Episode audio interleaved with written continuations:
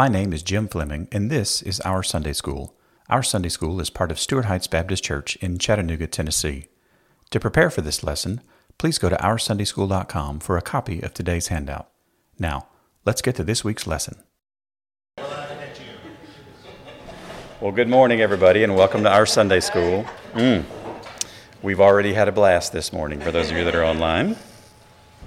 So we're in Philippians chapter 1 today, and I believe, we're going to finish chapter 1 today. Yes, it is possible, in fact, to finish things. So now we won't talk about finishing all of Philippians. Like, that's his whole other forecast, so we'll get there. Maybe. We'll see. All right, so I'm going to read through Philippians chapter 1. Feel free to listen along. For those of you online that don't have a handout, our handout is online at OurSundaySchool.com, so feel free to grab one there. And this is Philippians chapter 1.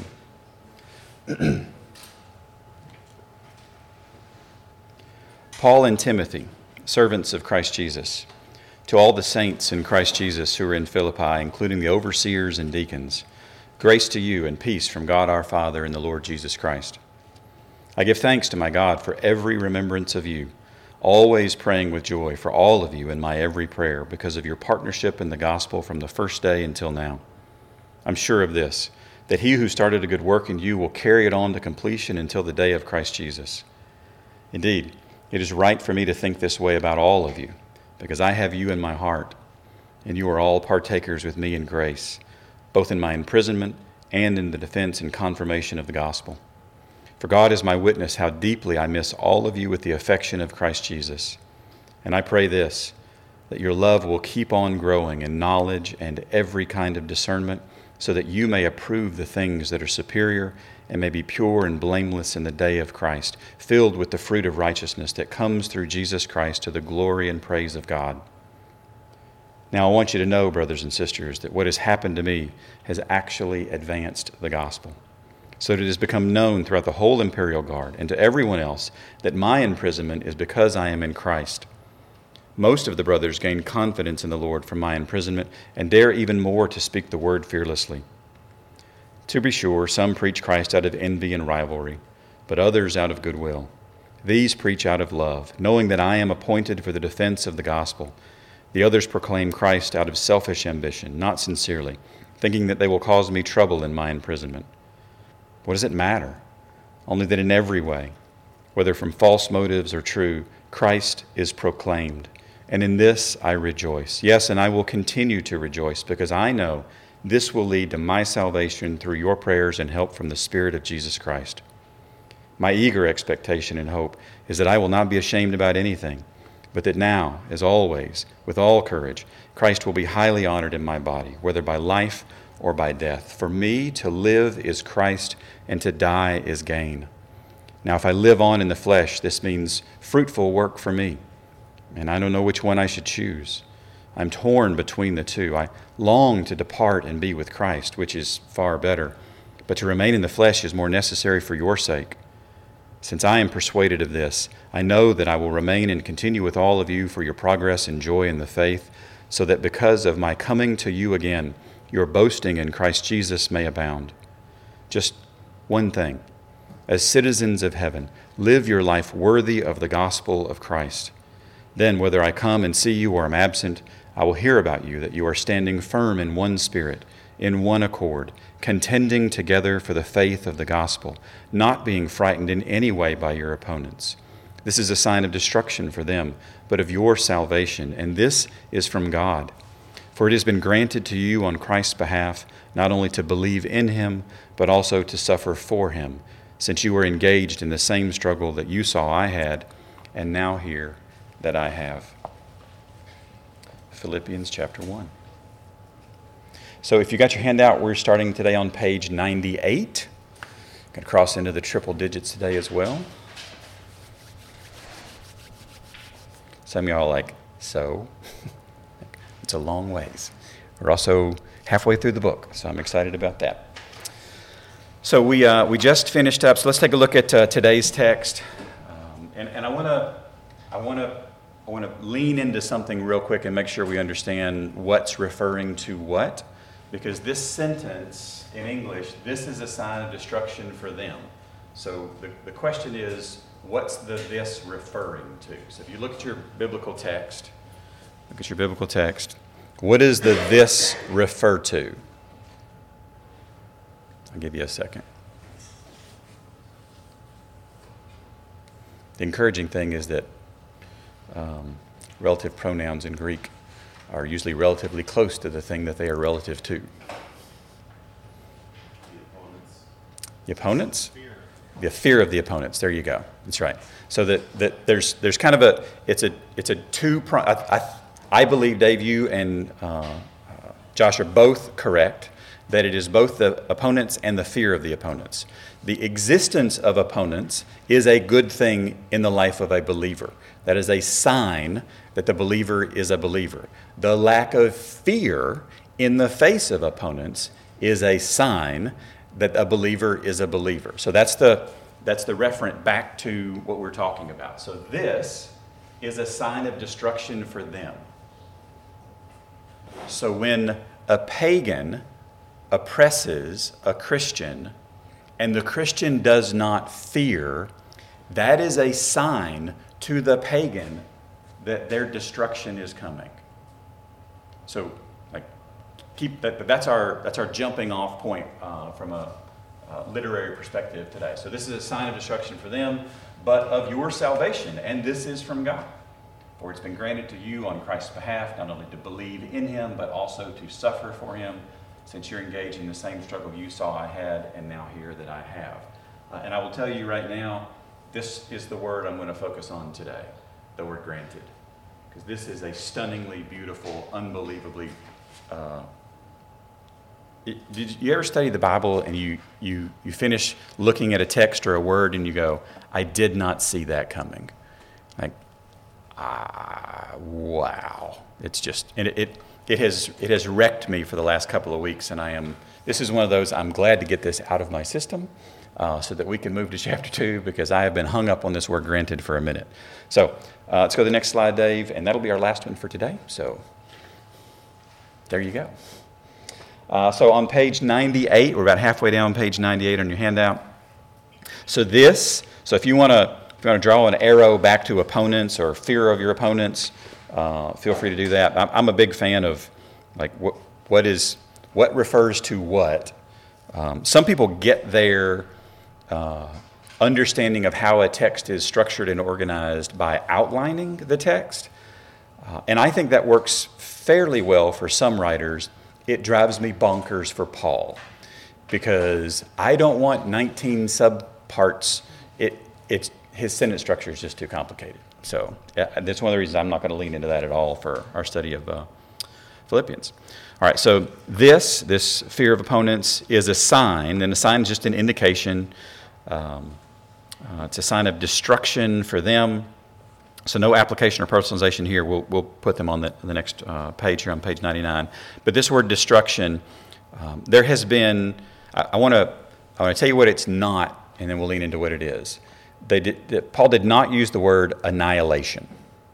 Okay, because there is a belief in Christianity that God will not, in fact, permanently condemn or torment the lost, but that rather they will at some point become annihilated and no longer cease to exist, and their suffering will end.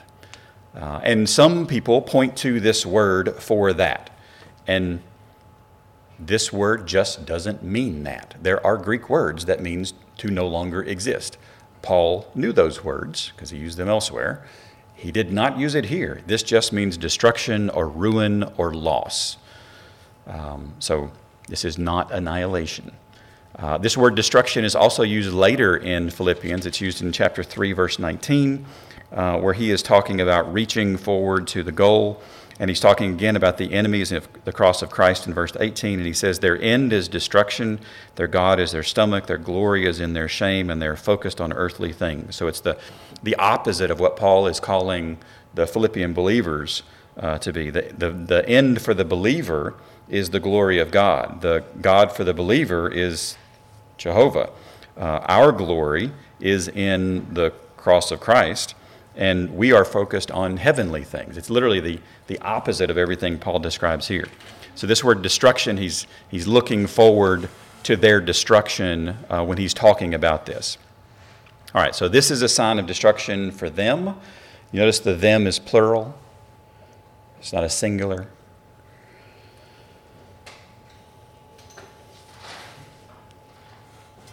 So here's our first application down at the bottom of page 99.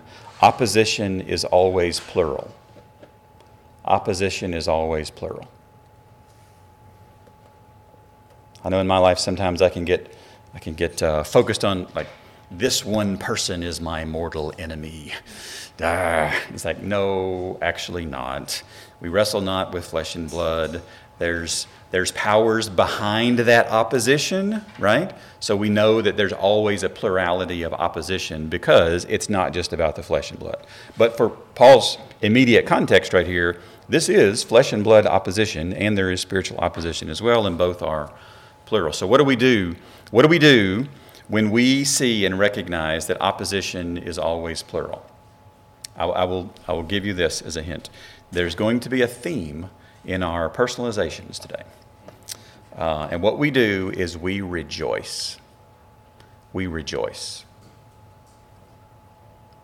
Because this is a sign of our salvation. And it's from God. This is a gift of God. We're going to get to that in a second. We rejoice. So opposition is always plural, so we rejoice. And then there's that comma and the but. Of your salvation. Is the your singular or plural? It's plural, yes. I'll give you a tip. All the yours in Philippians are plural. So application number 2, family is always plural.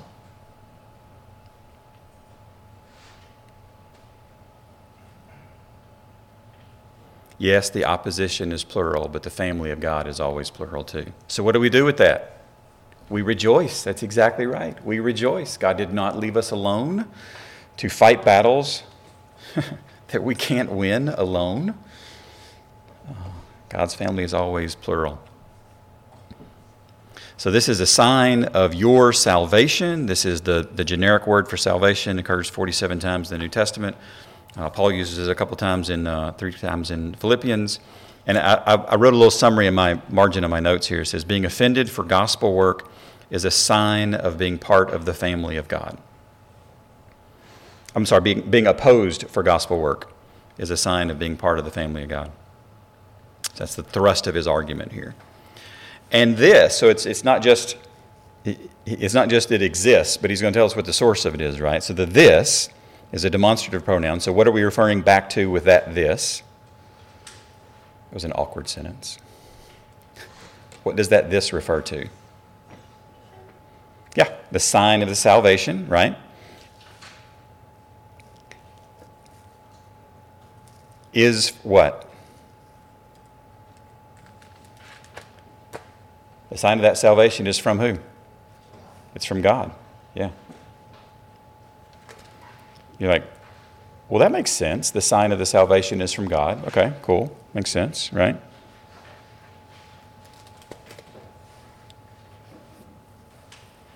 And then he tells us the why. And this is verse 29, is the why. It's also the how this is from God. For it has been granted. Now, this word granted is passive, which means it's going to be happening to the object of the sentence. The object of the sentence is the Philippians. For it has been granted to you, so this is granted. To grant as a favor, in kindness, a pardon, or rescue. So let me put it this way. God, in his kindness, uses opposition as a sign of ownership.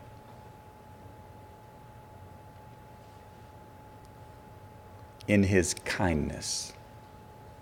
Now, I don't know how you feel about opposition to the gospel work that you are engaged with in your life, but it is a favor, it is a kindness from God to allow that into our lives. Like, does that resonate with, like, yeah, that makes sense, absolutely.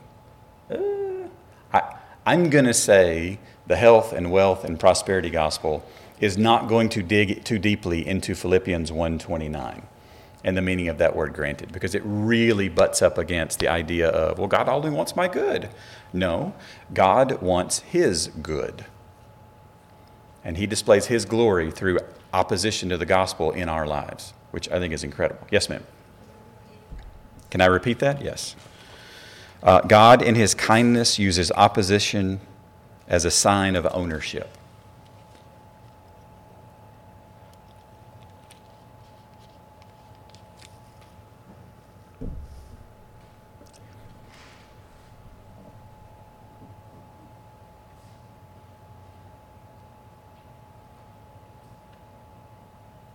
So who is this granted to?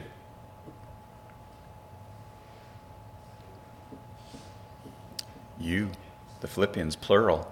Again, it's plural. It's not a singular thing. He didn't pick out his favorite Philippian. He's like, this is just for you, Cletus, right? This is just for you, Euodia. This is just for you, Syntyche. Like, is it not Cletus? What's the guy's name at the end? It's not Cletus, is it? I goofed that up. Clement. No, I wasn't. This is what happens when I don't refer back directly to the text, right? This is the... It was so close. Cletus isn't in the Bible. Cletus is like a Gunsmoke character, right? Is that what I'm... I know it's all getting jumbled now. Now I'm fuzzy. I'm glad I got the thrust of the lesson out right now, because we're good at this point. All right. Woo! You saw all the redneck come out in one fell swoop right there. That was it. We dealt with it. I tell you. All right, so it's been granted as a favor, as a kindness to you on Christ's behalf. And this is a bit of a strange wording here, this on Christ's behalf. So I'm not going to lean too far into it, because no matter how you translated it, it really doesn't impact any of the meaning or the application or the personalization. But down at the bottom of page 100, if you want an application and a personalization here, so application, belief and suffering are a kind favor from God.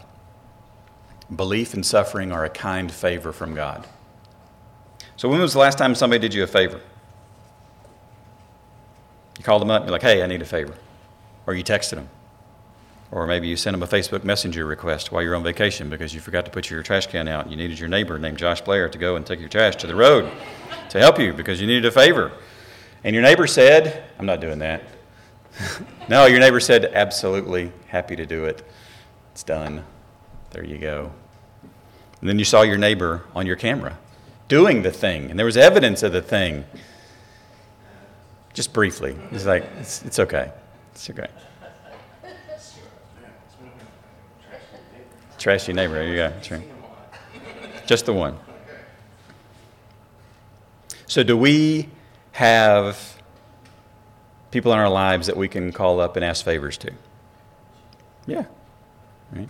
And I would argue, like, sometimes in our prayers to the Lord, we can pray as if we're asking for a favor. Like, hey, could you make this happen? Like, that'd be really cool. And I will challenge us to be careful what we ask for as a favor when God has said, this is what I'm granting to you as a favor. Let's make sure our ask and his will are lined up really nicely. Because if you want to ask God for a favor, hey, can you bring some opposition to the work that you're doing in my life to advance the gospel? Can you bring that opposition into my life as evidence that I am, in fact, a child of yours? I don't hear that prayer very often. Several years ago, we did a secret church. You guys ever been to a secret church? It's the... I'm super hesitant on all names now. Platt? Is it Platt? Yes. David Platt, thank you. It wasn't Cletus Platt, I know that. So David Platt, does he still do these or not? I think he may still do. Okay, cool. It's like 6 hours of just him going until his voice gives out. And at the end, he was like, I can't get an hour and a half. It's just incredible how far the man can go. And this one was about the persecuted church. And he would preach for 30, 40 minutes, and then we'd stop and pray. And he'd preach for a little while, and we'd stop and pray. And they had prayer requests directly from highly oppressed areas of the world. And one of the prayer requests, and I read it and I was like, I don't know that I can pray that. It was just that had not crossed my mind before. They said, we are not praying for the opposition to stop. We are praying for us to be strengthened in the midst of it. And I was like, well, that's the most un-American thing I've ever heard in my entire life. Everything that comes at me in my life with advertising and marketing, and every time I pick up that little it's in my pocket, is all and only about how to make my life easier and softer and this is better. It's like, what do you do with an advertisement, an email that comes in your inbox, Dave Barber, that says, I want to make your life more opposing? Delete and unsubscribe, right? And yet Paul says it's a favor to us on Christ's behalf. Like, this is how we relate to Jesus. This is what participating in his suffering, this is what that looks like. God did not call us to an easy path. He called us to a path that he walks with us. And that makes all the difference. Makes all the difference. All right, so I'm going to get off this word. Otherwise, I'm going to preach 9 sermons on this, and we'll be here forever. So it has been granted to you on Christ's behalf, not only to believe, which it's like, come on. All right, so like the believe is the jumping off point in Paul's sentence here. Like, we're just getting started. But wait, there's more. Not only to believe in him, and in who's the him? Christ, right? Great. So we're on page 102. Not only to believe in him, but also to suffer for him.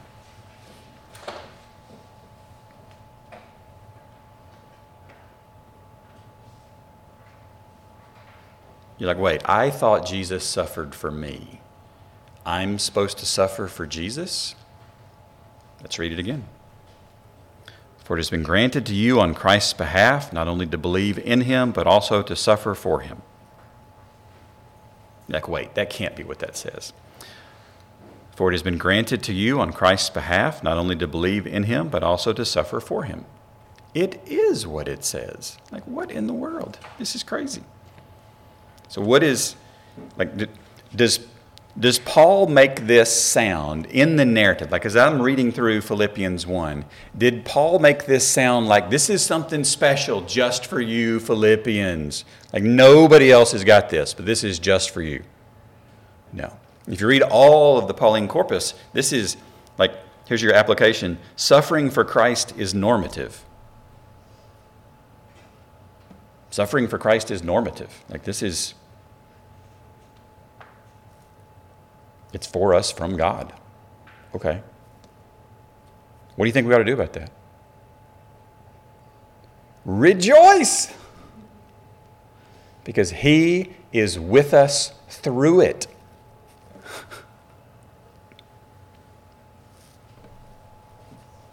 I have little need for a God who is only with me in good times.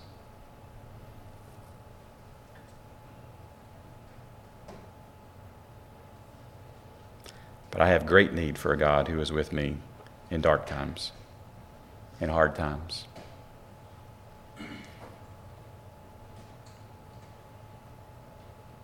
Suffering for Christ is normative. For it has been granted to you on Christ's behalf, not only to believe in him, but also to suffer for him. Then we come to verse 30. This is the example that Paul gives to back up the theology that he's just communicated.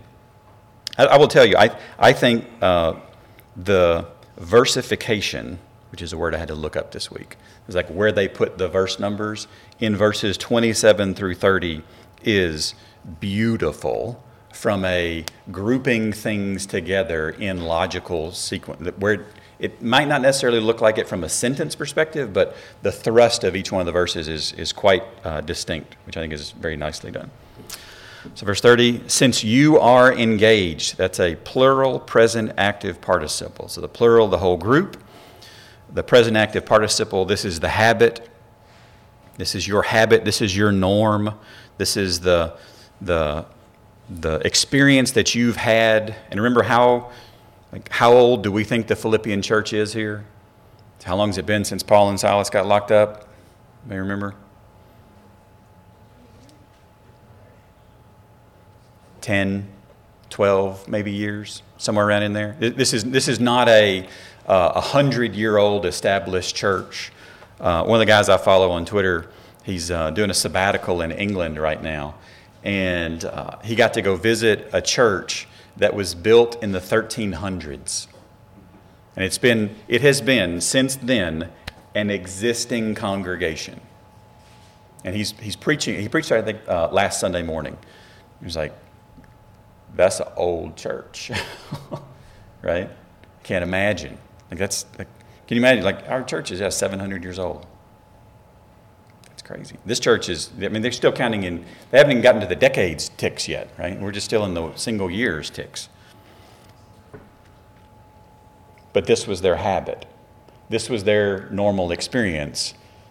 Since you're engaged, and this word engaged just means you hold on to or you have. It's very typically translated as the word have. You have the same struggle.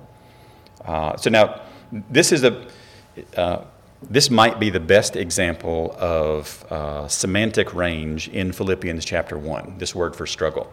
So the first definition for this word for struggle is a place of assembly. Does it feel like that definition fits this word? You're like, no, I don't think so. All right. The second definition for this word struggle means a contest.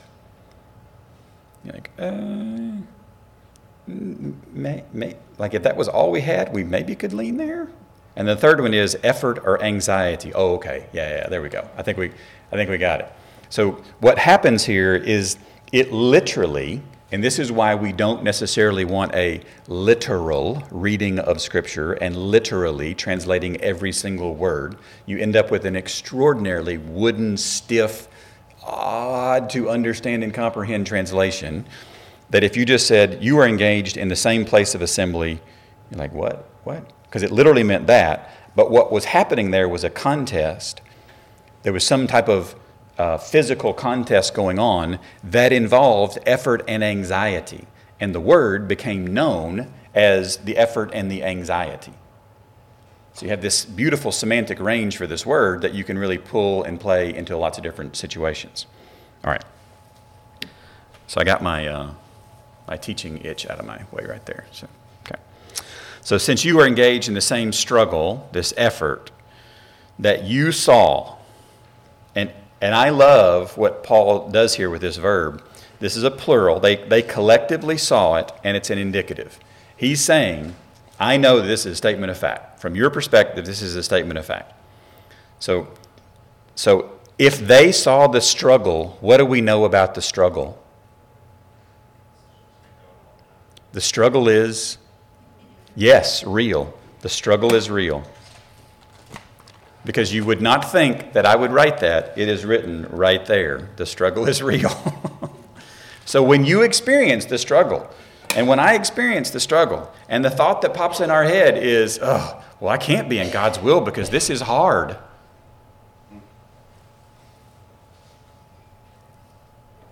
Guess what? The struggle is real. That's application number 1. So what do we do with that? We rejoice. We rejoice. You know why we can rejoice? Because the struggle is shared. The struggle is shared. We are not in this struggle alone. We have a community of believers in this struggle with us. We have all 3 members of the Trinity engaged with us in this struggle. So yes, the struggle is real, but yes, the struggle is shared. So what do we do with that? Seriously, guys, at this point, what do we do with that? We rejoice. Yes, we rejoice. That's exactly right. He walks with us in this. So verse 30, since you're engaged in the same struggle that you saw I had, and now here, this is a plural present active indicative, so the present tense is this It's ongoing right now. So was Paul correct? Was he factually correct to say that his struggle was presently ongoing? Yeah, because he could move and hear the chains rattling. Like, that's how present his struggle was ongoing. You hear that I have. So not only is the struggle real and the struggle is shared, but the application in the bottom of page 104, the struggle is present. The struggle is present. So what do we do with that? We rejoice.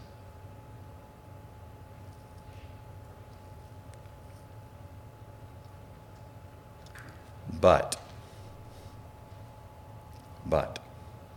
the struggle is not permanent. It's not permanent. There is coming a day when the struggle will end. And the only one who will struggle, and it will not even really be a struggle, because he will defeat his enemies with the word of the mouth. And that will be the end of that. There's coming a day when the struggle will be over. So what do we do with that? We rejoice. Absolutely.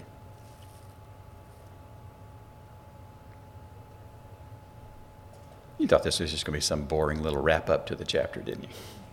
There's a lot of good stuff in here. This is, like, this little 27 through 30 is the good stuff for a bad day, which in reality is the good stuff for a good day. Because that opposition is demonstration in our lives that we are, in fact, God's. That's what I need. I don't know what you guys need.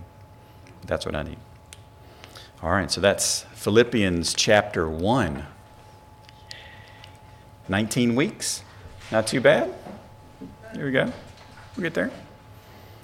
Next week, Lord willing, if you got your weekly update, next week, Lord willing, we will be looking at preparing for Philippians 2, so we'll go through our process. I think I put all those in here too, right? I did, yes. Before every chapter, yes. Good. So we'll be on page 106 next week. And then the following Saturday, we've got a Sunday school party. Love to have you guys come to that. If you're coming, please let us know how many in the Facebook group. That'd be great. The following week, Lord willing, we'll start Philippians 2. And then we were off for 2 weeks. We don't do Sunday school on the week of Christmas and the week of New Year. And then we'll pick back up in 2023 with me undoubtedly writing the wrong date and moving further into Philippians chapter 2.